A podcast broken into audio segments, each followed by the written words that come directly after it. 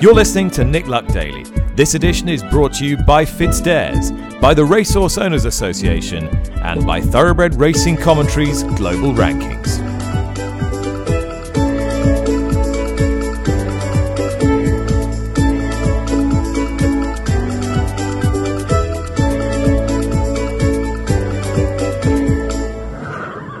Hi there, welcome to the show. Thanks for listening. It's Wednesday, September the 22nd. It's a glorious day here in TW11. An even better day to be heading down to Goodwood for some early autumn racing this afternoon, which is what I'll be doing for Racing TV. Lots of news since I was last with you. Key piece of news is that Tarnawa will be ridden by Christophe Soumillon in the Prix de l'Arc de Triomphe, as anticipated by Jane Mangan yesterday on the show. News from Ballydoyle yesterday Santa Barbara will not be going to the Breeders' Cup. Her place will be taken by Mother Earth. Santa Barbara is injured. Mother Earth has been rerouted from an intended target in Australia. And news of St Mark's Basilica was sore, apparently, according to Aidan O'Brien, after the Irish Champion Stakes at Leopardstown. No decision as yet made on his immediate future, though we are anticipating it'll either be retirement or one last hurrah, probably the former. We'll be looking ahead to the feature races this weekend the Group 1 Cheveley Park and Middle Park Stakes at Newmarket. You'll be finding out later in this edition why Hugo Palmer thinks it most unlikely that Ebro River will take his chance in the Juddmonte Middle Park Stakes. Ger Lyons has a great chance in both races with Dr. Zempf and Sacred Bridge. In other news, the huge gaming giant DraftKings has made a $20 billion bid for the parent company of Ladbrokes Coral, Entain. We'll be hearing about the significance of that from market commentator David Buick later in the programme. And in a few moments' time, you'll be hearing from Joe Chambers, racing manager to Rich Ricci, who is without two of his stars this season. Willie Mullins, his trainer, has been dealt a significant double blow here as David Yates from the Daily Mirror joins me. Dave, what's happened? Right, well, Min has been retired, but the real headline news, of course, is the fact that Monkfish is out for the season. It just it's a, another reminder, even before the the jump season has, has really got into second gear, about um, the tightrope that that these horses walk. This horse was the one who had a an aura of invincibility about him over hurdles and then over fences. I think that many people were underwhelmed by the victory at Cheltenham in the Brown Advisory Novices Chase. Then, of course, Monkfish was beaten by stablemate Colreevy at uh, Punchestown. But Willie Mullins reported late last evening, or certainly in the middle of last evening, that Monkfish had had a tendon injury and that this would keep the horse off games for the whole of th- this season. So that's really disappointing news. It was, certainly he was a, I think, almost the poster boy of the three mile chasing division for in, in, his second season, i.e., this campaign. So it's really disappointing news that we won't see him. Hopefully, the the the, the statement that Willie Mullins put out was was pretty brief. I, I counted 14 words, but it mentioned a, a tendon injury. Uh, beyond that, we don't really know. But let's hope that he comes back as good as ever. He's seven now, so this time next year, even I can work out that he will be eight, and so that still should be enough time for him to fulfill his potential, hopefully. Well, the good news is I've been speaking to Joe Chambers, who's racing manager to Rich Ricci, and uh, the first question I asked him was exactly how serious uh, Monkfish's injury was. He's done a leg nick. Um, it's it's not career threatening, but as with all these things, um, discretion is the better part of valor. So unfortunately, he's um, the right thing to do is to shut him down for the season, and and that's what we've done. And people say, oh, it's like being a little bit pregnant. It, it's not quite, is it? Because actually, there are gradations of tendon injury. There are some that are yeah. career ending. There is, and I think a, a good example of that is a, another horse of ours called Getabird, who, uh, you know, he did a 50% tear, and unfortunately, it looks as though he won't make it back to the track. Um, but Monkfish is nowhere near in that realm. Okay, so he, he wouldn't be as serious as that. So he could come back the season after next. Is there any crumb of comfort you can take in this or not?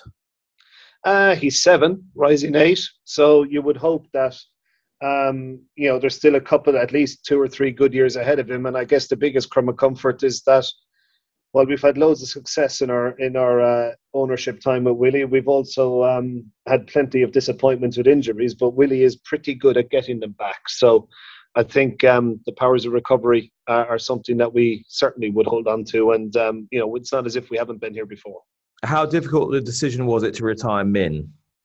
Um, it, it, uh, it's sad because he was a hell of a racehorse for us. Um, much maligned by some people. He bumped into Altior, but I think when it became obvious that the road to recovery was going to be very long for him and not the right thing for the horse, it was a pretty easy one in the end to retire him. And have you got a lot to, to look forward to in terms of, of young horses this season? We got plenty that haven't raced for us somewhere in the region. I, I think it's about 10 or 11 at latest count. Um, we're not as deep at the open end chasing, uh, at the open chasing end of the spectrum. Um, you know, we've also retired Faugheen and Benny and uh, Douvan and um, you know Salsaretta is in full to uh, Blue Bresil, the sire of Royal Pagaille. So you know we really have Burrows Saint and Royal Pagaille, I guess, as open chasers. Um, but you know it's uh, we're, we're we're thin at the we're thin at that end of the spectrum, but uh, an awful lot fatter and an awful lot of dreams still alive at the at the novice end. and which ones are having unre- unreasonable expectations piled on them in your dreams at the moment? I don't know. We're normally good for the odd supreme favorite because someone saw it come from France. Um, but um, you know, I think Min himself was favorite for three supremes and still didn't win one. Um, but hopefully, um, we've got a lot of three-year-olds and four-year-olds. There's a, and, and, a couple of five-year-olds that haven't run, including a horse called Food of Brazil, who I quite like. Um, he seems to be going quite well. Uh, a nice horse we bought in the flat, whether he runs this season or not, I don't know, called Vauban by Galiway um, and another no risk at all, a, a nice filly called uh, de Vassy. So, um, you know, the, um, amongst others, a few that we bought last year for this year, and I'm sure with the autumn campaign in the point to point field and um, and in France uh, picking up again now, we'll have um, plenty more opportunity to reload as well. We've also gone gone back to the point to point field, a nice horse called um, Paul Marvel by Mass Marvel that uh, Patrick seems quite keen on. Um, seems to be quite an athletic looking horse. Now you've got three runners in this afternoon's 150,000 euro Kerry National at Listowel. You've also got the second reserve in the race. Who's who's got the best chance? Um, well, uh, probably I would say Paul Townend thinks Annamix. I'd say Brahma Bull, and uh, it's kind of irrelevant what chance Carl de Grossa has unless he gets into the race. So you've got three in the race. Um, clearly, your your reserve looks to have the most obvious chance. Why would you Why would you not just pull two out and let him in? Well, I think um, the, the, rules on reserves has changed quite a bit in previous years, and um, probably not something I, I wish to go into in too much detail. But there's plenty of other owners with multiple runners as well, Nick. There are. JP McManus has got seven runners in the race, and the, the trainer of the first reserve has gone quite vocal, asking asking JP if he might pull one of his out to, to let him and the romantic Clydesdale story in in in at the bottom. Yeah, probably You're, not the tactic I'd have adopted, but you know, each to their own. Yeah, going public with it probably wasn't the right way forward. A Quiet phone call might have had a slightly better chance of working. Yes, uh, perhaps. Um, but uh, yeah, it'd be interesting to see what shapes out. I think uh, the reserve cutoff is at 11 a.m. So we've got an hour to go to see what shakes out today as we as we speak at the moment. Has JP told you which of his seven he fancies? I, I, I, I wouldn't even dare ask the question, Nick, and I doubt he'd volunteer it. Joe Chambers, their racing manager, Rich Ricci. Couple of points to note out of that. Dave Yates, uh, first of all, uh, as you suggested, uh, Monkfish's injury serious, but not so serious that it'll end his career. He'll be back season after. And the point that Joe Chambers made, Willie Mullins is exceptional at getting a horse back to peak and possibly beyond initial peak after a break. So, um, to, to that end, they've every reason to be reasonably confident. Wasn't a difficult decision to retire Min. That injury picked up sounded reasonably serious. He can't be ridden for a year. And lots of young horses to look forward to 11 or 12 young horses as yet unraced for the Riccis. Yeah, that, that's that's good news. I mean, the, the, the problem I suppose with Monkfish is that even if you return the horse, even if the horse returns as you know as good as ever, and we know that Monkfish was imperious at his best, that there's a there's a new draft coming along, isn't there? And I think that that that as much as anything might be the difficulty. But yeah, it's it's really disappointing news. You know, with, with this time of the year, when the nights start drawing in, we look forward to the coming months watching jump racing and obviously monkfish was one of those horses that we were so much uh, looking forward to seeing. And so the fact that he's out is a is a real blow to the campaign even before it's really got underway. Um, i was teasing joe about the kerry national. It's a big big race 150000 euros at listowel today. JP McManus seven handed, Rich Ricci three handed, and was teasing Joe about taking two out to get their second reserve in. And he made reference to John Ryan, the small trainer of Ferryhill Run, sort of the fairy tale winner, if you like, the small connections, can't get a run. And he was quite upset, John Ryan, that JP still had seven in and maybe he'd take one out. We've been here before, haven't we? Well, yeah, we have. it's, I mean, it's one of the, it's one of the features I think of Irish racing that that I, I find most unappealing, uh, and that is when you have such a, a huge number of runners from one concern, whether it be JP McManus or whether it be Gigginstown. And, and let's face it, those are the two uh, owners who who routinely field uh, big numbers in races like this. And yeah, it, it's it's very disappointing that smaller yards don't get a look in. Obviously, there are there are no rules that have been broken. We know that, and no one is suggesting that that's the case. But it's it takes a lot of the the appeal, and I, I, don't like to use the word romance, but that that's the most obvious word to use, and it, it, it lessens the appeal when we have masses of runners from huge concerns and and the, the the trainers who would provide the real story if you look at it from a journalistic point of view just don't get a chance. A transition now to this weekend and the big races at Newmarket, which are the Cambridgeshire, the big handicap, and the two Group Ones for two-year-olds, the Cheveley Park Stakes and the Middle Park Stakes. Now, the Middle Park Stakes, key runner in this race or key potential participant is Ebro River, already a Group One winner and likely pace to this race. But I've been talking to Hugo Palmer, who has um, cast significant doubt on the horse's participation. No, I'm afraid he's not. The ground's drying out all the time. Um, and he said he hasn't ruled out having to put a bit of water on on Friday night just to stop it getting too firm. So um, I think if we had other options, if we didn't have other options, we, we, we might take it, take the chance. But with with entries that he's got in the in the Jean-Luc Lagardère and in the Dewhurst, um, I just don't think it's sensible to, to take a risk with him at this stage of the season. Is it is it simply the ground, or is it the ground on an undulating track? It's very much the ground on the undulating track. and he ran an enormous race in the Coventry on very fast ground. But Newmarket, as you know, undulates and rocks and rolls and you know up and down into the dip at the bushes and everything. And and it, it's you know very very if you're never if you're going if you're going to find the ground too fast, the rolling Mile at Newmarket is the place that you will.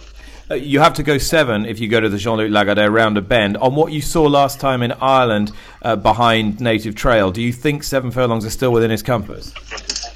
Well, I think the seven furlongs at the Curragh is one of the stiffest seven furlongs in the world, probably the stiffest seven furlongs in, in the world, um, or certainly that you could run a Group 1 over. Um, and he stayed. He was just outstayed by two better horses at the distance. Um, I feel he'd be comfortable winning Group Threes at that level, um, but he just he, he, just he was just outstayed. I think you know, as you know, Paris. It's round two or three bends. It's um, it's down a hill. Um, it's a very very different uh, differently um, configured track. Um, and yes, I think I think it could suit him very well. And of course, his sire Galileo Gold was was third in the race all those years ago. He was absolutely um, ironically on ground that was too firm for him. I'm looking forward to seeing another one of your two-year-olds out, Dubawi Legend, because you made no secret of your regard for this horse before he was a beaten favourite in the Acomb Stakes. Now you said he wasn't quite right after that. Are you getting him right again? And if so, what's the target? Well, look, we're just taking it one step at a time, um, but it, um, it, he seems right at the moment. Um, he's going to work on Friday morning. Um, I'm in a very lucky position to have these two horses, um, and they've there's, and there's two group run, group ones to run them each in. Um, hopefully, I'll be able to make the right decision and run them in the right right races. If you didn't have Ebro River and Ebro River hadn't already won a Group One, would you be as confident to run Dubawi Legend in a Group One? Does that make sense? Because you, you've got something to contextualise Dubawi Legend's ability. Um, I, they've never ever worked together. Um, they canter together every day. Um, they it, it, no, I, I, think I think I'm just fortunate to have them both at the same time. And they're two um, two very smart horses. Yes, I'm sure Dubai Legend will get a mile, whereas I'm sure um, Ebro River can win over seven, but I'm sure he won't ever get a mile. And are you looking forward to anything particularly at the, at the weekend at Newmarket? I'm looking forward to running Dubai Legend's sister Golden Pass in the Princess Royal. Um, she ran a, a, very good race to be second in the Park Hill, having won the Aphrodite on the July course earlier in the summer. Um, she's she's a lovely and she's in great shape and, and she will love the fast ground, so um, it's not all bad. Right, trainer Hugo Palmer there. Looks like Ebro River won't run uh, in the middle park because he feels the ground won't be too quick in itself. It's just the fact that he doesn't want to run the horse on quick ground on an undulating track and might wait for the Jean Luc Lagardère. I thought even more interesting, Dave, were Hugo's comments about Dubawi Legend, who everyone's forgotten about since he was a beaten favourite in the Acomb Stakes. Trainer clearly retains significant belief that this is a Group One horse. Yeah, well, Dubawi Legend was really impressive at Doncaster first time, and those of us who put our faith in him at York were left disappointed. It's it's good that there was an excuse for that run because it was pretty lackluster. Uh, he was beaten a fair way in third, and yeah, it's it's it's good that something's come to light. Hopefully, uh, he can fulfill fulfill his potential. But what the middle park does have, Dave, is an intriguing bit of byplay surrounding two jockeys that were in the news yesterday. Because as anticipated on this podcast by by Jane Mangan, um, Christophe Soumillon is the man chosen to ride Tarnawa in the Arc de Triomphe over Colin Keane. And they will be riding the first and second favourites in the middle part, Perfect Power and Dr. Zempf, respectively. Keane will also be on Cheveley Park Stakes favourite Sacred Bridge, and both of his rides will be for, for Ger Lyons. Um, should we talk about the Tarnawa decision first? Yes, let's. It's. I, I think that this would have been a very straightforward decision, but for the Breeders' Cup with Tarnawa, because as Dermot Weld said yesterday, Christophe Soumillon is the Aga Khan's retained jockey in France. That's it, pure and simple. And I think that the lines were pretty clear. Colin Keane would ride the horse in Ireland. Soumillon would ride the horse in France. But I think the lines became slightly blurred in many people's minds by what happened at the Breeders' Cup. Remember that a it was a COVID nineteen issue, wasn't it, that that prevented Christophe Soumillon from taking the ride that day at Keeneland, and so Colin Keane stepped in.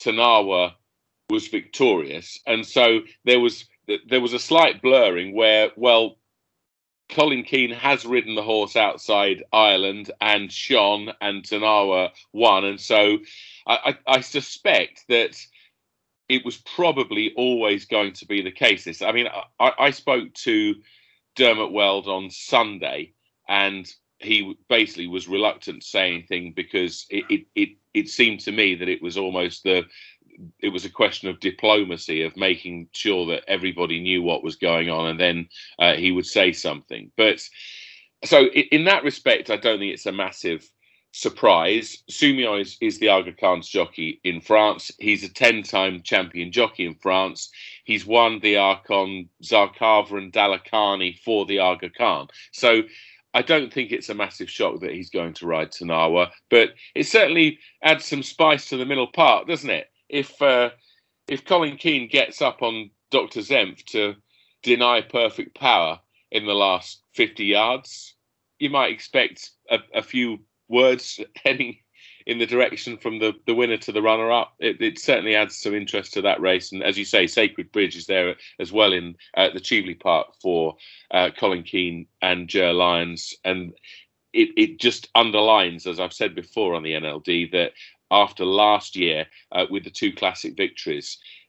I think many of us thought that Ger Lyons would find that a difficult campaign to follow. Uh, Siskin and even so, of course, the two horses involved. But he's doing a really good job of uh, building on that from last year. I say building on that. He's, he's obviously a, a, a, trainer who's had significant success in the past, but that was his landmark his, his landmark season, and this campaign is certainly finishing in a in a in a way that's just as good.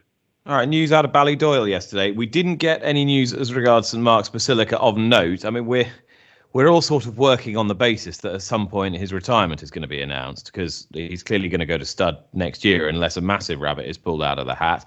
But Aidan O'Brien's holding on that for the moment. No decisions made. Maybe there'll be another target, but he's sore after the Irish Champion Stakes. So, yeah, what are we going to expect? Sad news Santa Barbara has in- incurred a significant injury. She really looked to be getting the hang of things, and that means with her not going to the Breeders' Cup, Mother Earth has been rerouted from a potential target in Australia to now go to the United States uh, to take in the Breeders' Cup filly and mare turf race. So, what do you make out of that little lot? Right. Well, it, it's a shame about Santa Barbara. She was a horse who obviously came with a uh, in in the spring with a huge uh, reputation, which in, in Britain at least was never realised. Mother Earth was the horse, of course, who was well, I say unheralded, relatively unheralded compared to Santa Barbara in the Guineas, and she came out on top. Who will ever forget Frankie Dettori shouting uh, that afternoon? The uh, as regards St Mark's Basilica, yeah, I mean, with it's it's it's notable that Aidan O'Brien, in, in the aftermath of the Irish Champion Stakes, has been reluctant to commit to a target. You know, we deal with trainers day in, day out. And even if one of them doesn't, even if one is reluctant to say, we are going for the Group One Nick Luck celebration stakes, they will say, well, we've got a, a, a number of races in mind. Uh, there's you know, this, that, the other, and we'll decide later on. It, it's notable, I think, that with St Mark's Basilica, even you know the, the, the obvious suspects haven't been mentioned by Aidan O'Brien. I do wonder if that will mean that. Uh, St Mark's Basilica has, has possibly won, run his last race. Even at a very early stage, um, Aidan was talking about this horse as, as a, a, a stallion prospect for the future. I remember, you know, when, when we were doing our post race uh, analysis after the the uh, the coral eclipse at, at, Sandown in July, you know, he was talking about the, the future of this horse as a stallion as much as he was on on uh, the, the, horse's career on a racecourse. Um, he's been the standout three year old colt for Ballydoyle this year, and that's probably not saying an awful lot because Bolshoi Ballet apart, that they haven't been, I don't think, an outstanding bunch. But obviously, we don't have Galileo around anymore. They will be anxious that St Mark's Basilica can make an impression at stud as soon as possible. And uh, so, yeah, I, I wonder if we'll see him on a racecourse again now. Right, more from Dave in a few moments' time. First of all, though, it's off to Hong Kong and J.A. McGrath. Nick, we spend a lot of time in this segment singing the praises of Joao Moreira, Zac Purton, Karis Teetan, and other big names. But this week it's time to recognise one of the relatively new faces who is rapidly making his way up the list. I refer to Jerry Chau Chun Lok, or as followers of Hong Kong form would say, C.H. Chau claiming five. You could probably argue that Jerry Chau was always destined to make his mark. He was 15 when he first attended the Hong Kong Jockey Club's apprentice school, and four years later he found himself on a foreign placement when sent to the stables of top Adelaide trainer Leon McDonald and his training partner Andrew Lewis. Jerry was a fast learner Encouraged by McDonald, who he described as a very good teacher, he ended up riding 77 winners on his educational stint in South Australia.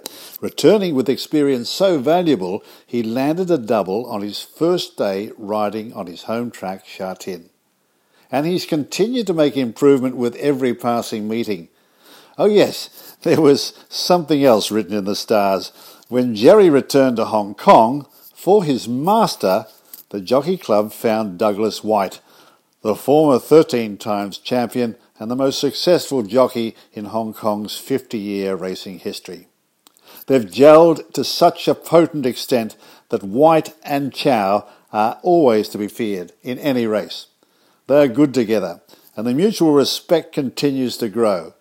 When Jerry graduates, you can bet his old boss will be putting him on horses with good chances, even without the claim. With that in mind, looking ahead to today's eight race card at Happy Valley, I suggest you take a glance at race five and invest in the Chau Whyte combination with number six Noble Desire, who's gone up six pound for a course and distance win in June. That will not stop the five year old's progress up the class ladder. Take him in multiples, including the popular tote swinger, with number three Aurora Pegasus, he's set to run a big race, and four Management Supreme. One other I'm eager to highlight today comes in race 7, number 11, Meaningful Star. This Irish import won two races for Fozzy Stack in his native land. But perhaps more significantly, he finished second to Sonny Boy Liston in a handicap at Gowran Park last year. Sonny Boy Liston was just starting his climb, but the Ebor Irish St Leger winner gives an air of respectability to that Gowran form. Meaningful Star can break through for his first Hong Kong win at the eighth attempt. Take him with Moreira's mount, number eight, Super Bella. Well, that's all from the Hong Kong beat. We'll speak again next week. So, news emerged yesterday and was reported in the Racing Post this morning that the US giant DraftKings had put in a $20 billion bid for Entain, the parent company of Ladbrokes Coral. Uh, David Buick is a renowned market commentator and joins me now. Uh, David, a sign of the times for sure, but just how significant is this? I think it's very significant, Nick, because it's really the change in culture in betting. I mean, it's not that long ago that um, the Entain board rejected out of hand an 8.1 billion takeover from MGM Resorts. I mean, it was less than six months ago. So to come in with a bid of this magnitude just shows you what a price they think that landing this will be for DraftKings. Um, basically, the reason I think the culture has changed is that the United Kingdom, and to a much lesser extent Europe, as gambling fertile grounds, they're becoming a little bit saturated. And people now are resorting, of course, much more to online gambling than they are to over the counter gambling at betting shops. Now, I think the reason that DraftKings have showed their how can I put it, their intent is that they've seen what's happened um, with Flutter and, uh, you know, which includes Betfair and Paddy Power with their uh, sortie into the United States, and more recently, of course, with Caesar Entertainment paying a pretty substantial 3.5 billion pounds for the empire of William Hill ex the betting shops. And I think DraftKings possibly sees this for the time being, and what do I mean by the time being? Say the next year or so, the last throw of the dice to get really involved because the United States is where it is at now.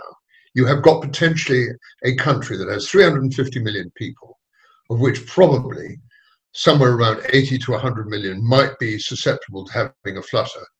That is a very grown up number of people. And where before we were limited to what went on in Nevada and to a much lesser degree in New Jersey. The United States of America is, from a gambling perspective, really opening up. And that's where I think people see the future. Um, technology is desperately important in that field because of the United States being such an enormous country. You can't expect to have betting shops in, you know, next to the first bank in Boot Hill in Des Moines because it's just not going to happen because the prodigious distances everybody has to drive is very different from here in the United Kingdom. And so, what does this mean for the retail empire of Ladbrokes Coral, do you think? Well, I mean, Kenny Alexander probably has had this in his mind before he retired and handed over the reins. That you know that online was the way forward, and you know, Entain has made an awful lot of money uh, by being in the right place at the right time. Um, but I suspect, as time goes by, uh, that the role despite the fact that Ladbrokes for a while had a very good relationship with Playtech, the Israeli technological giant, um, this has sort of faded into the background. And so without uh, Ladbrokes betting shops and Coral's betting shops, there isn't really a long-term role for within that unit because it's labor intensive, as we all know, uh, betting shops, and this is not where they see their future. So as your listeners or readers will almost certainly know, that it was only two weeks ago that um, William Hill agreed to sell, or not William Hill, because William Hill had been bought by uh, Caesar Entertainment. The Caesar Entertainment had agreed to dispense with the 1,400 betting shops they've got and have sold them to 888 Holdings. Now, I doubt 888 Holdings, though I don't know, has a voracious enough appetite to hoover up Ladbroke and Coral betting shops as well. But it's possible that, you know, Fred Done or somebody of that nature, or maybe three Bet three six five could see part of that in their in their empire where they don't see they have ex- sufficient exposure. Uh, we know that Bet365 uh, head office is in, in Stoke on Trent, and they've got pretty good coverage around the country. But you're not talking about two or three betting shops here. You're talking about several hundred. In fact, probably a couple of thousand. So it's possible that they could go in, in bits and pieces to the other uh, betting shops, uh, houses that really want to be in that kind of business. But I don't see it as an expanding industry. And unless it dovetails and fits in to an existing operation and provides add-on value, I think we're seeing probably a diminution of the betting shop industry in this country. David Buick, there, market commentator, and my thanks to him, to Hugo Palmer, and at the beginning of the program to Joe Chambers. Uh, David Yates is still with me. I mean, Dave, that's a it's a very significant story, and and one that is very much in keeping with what we've become used to in the last couple of years. A huge multinational um, gambling giant hoovering up, um, hoovering up another huge multinational gambling giant. Yeah, it's, it's like Russian dolls, isn't it? You get one and then it's um, consumed by another. As you say, it's it's it's. It, I must say, uh, from a punter's perspective, I, I, I would hark back to the old days where the bookies weren't all in such few hands, and that now you know obviously we have two massive groups in this country, Entain and Flutter. Um, and it looks as though Entain's going to be, or at least there's a there's a a bid that's been tabled. So, yeah, it's the way of the world. As I say, it's it's it's not something that um, that as a as a punter I think is a particularly healthy thing, but um, I'm not exactly in a, a, strong position to stop it. Right. Do you have a, a, a bet today? I do. Let's see if we can take on the multinationals with number seven King Vega in the 252 race at Goodwood this afternoon, the listed foundation stakes. This horse ran a close fifth behind Megallan in the Sovereign Stakes at Salisbury. That, of course, a Group Three before a victory in a novice event over Goodwood's course and distance today. Market rival is Migration, but I'm going to take King Vega to come out on top for Oisin Murphy and Andrew Balding. 252 race at Goodwood, the listed foundation stakes. Selection number seven, King Vega. David Yates, a draft king for the day. Let's hope he uh, entertains you in Time on a Tradition again next week. Thanks so much for listening. That was Wednesday, September the 22nd. See you tomorrow. Bye bye.